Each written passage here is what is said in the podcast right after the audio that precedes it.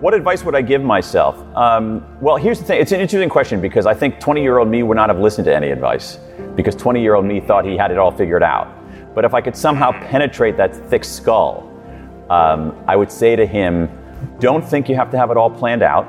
So mellow out a little bit. Don't worry at all about what other people think. They're not thinking about you. And the most important thing that you can do is just try to make a contribution. Can you give us a sense of your career? Like, how did you end up where you are now? Was it a straight line or something else? I don't know what the opposite of a straight line is. I, I, you know, like, like I know, is a straight line a circle? Is a straight line like a jumble? No, there are no straight lines. Um, at a certain point, I think I felt like I needed a long term plan. But then what I also found is that any long term plan immediately hits the ugly truth of reality and then becomes a joke. And so for me, I think very carefully about what's next. What's next? E.L. Doctorow, the great novelist, had this lovely metaphor for writing, but I think it's true for, I think it's true in some levels for careers and for life, which is that you're driving on a dark night and you have your headlights on and you can only see, you know, a few meters ahead of you. And that's sometimes aggravating. But the thing is, you can make the whole journey that way.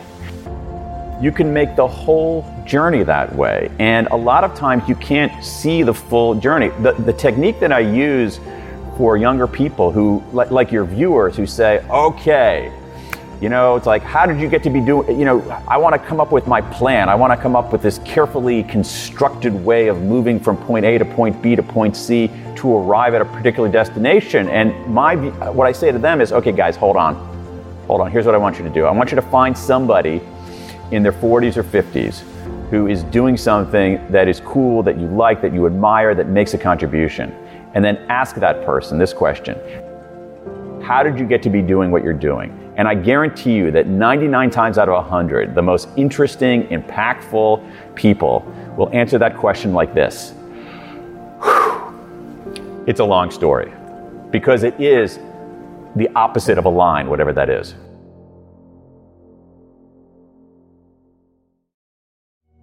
There are, there are four core regrets over and over again, and they, they, they tend to transcend the domains of life. We often think of our regrets as like, oh, I have a career regret. Oh, no, but I have a health regret, or I have a romance regret. But what I found is the four regrets are these foundation regrets.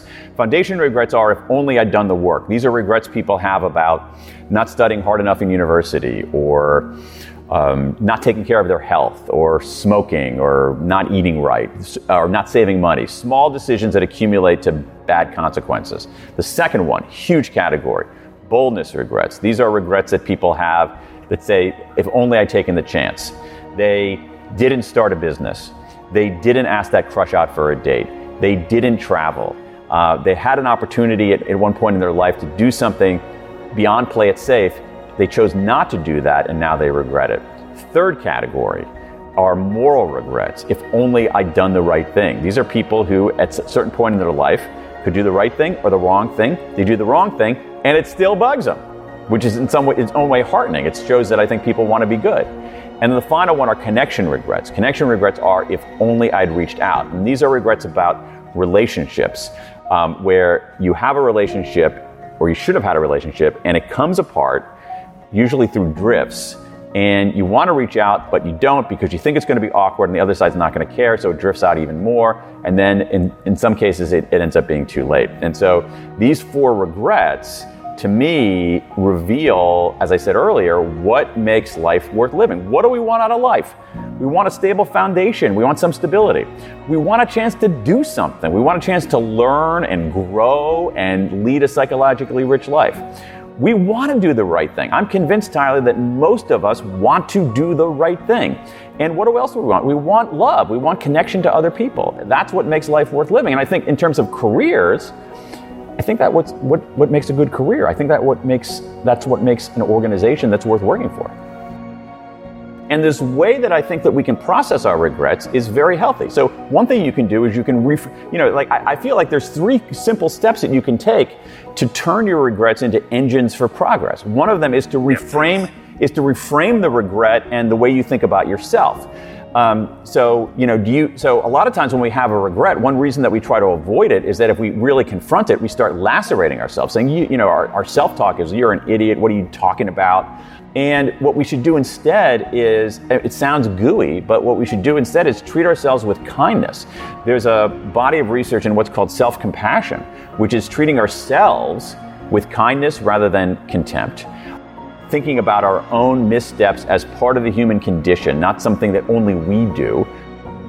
Looking at our missteps not as fully definitional of who we are, but as just one part of who we are. And so just sort of being a little better to ourselves. The second thing you can do is disclosure. Disclosure is itself inherently valuable. And we know that it relieves a burden, but the other thing, when we talk about our regrets or even write about them, we take this blobby, amorphous, negative emotion and convert it into words, and that makes it less fearsome and it begins the sense making process. So there's a pile of evidence showing that talking about our regrets, even writing about them privately, is a way to defang them. And finally, what we need to do, which is essential, is we need to you know, we can, we can look inward, all right, we can express outward, but then we gotta, we gotta move forward. And the way to do that, in my mind, is to take a step back and extract a lesson from it. What would you tell your best friend to do? If you were looking back on this decision 10 years from now, what would you want to have done? If someone else were in your position, what would she do? And, and I think this process of looking inward and treating ourselves with some kindness, expressing outward and disclosing the regret as a way to make sense of it, and then moving forward by taking a step back and extracting a lesson is relatively simple to do and allows us to take these regrets and not be scared of them and not let them debilitate us, but to enlist them as forces for moving forward. When we're making a decision, we think that that's the most important decision there is.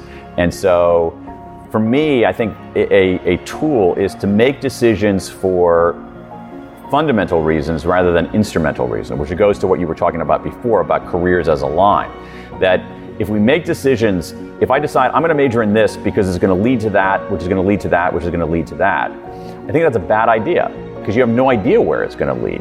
If you major in something because you like it, because it's interesting, because you find it compelling, major in that because you're going to learn a lot, you're going to do really well, and you have no idea where it's going to lead. And so, you know, the, the, reason that I like making decisions for fundamental reasons rather than instrumental reasons is not because I have this noble view of the world, is that instrumental reasons don't work because the world is so complicated.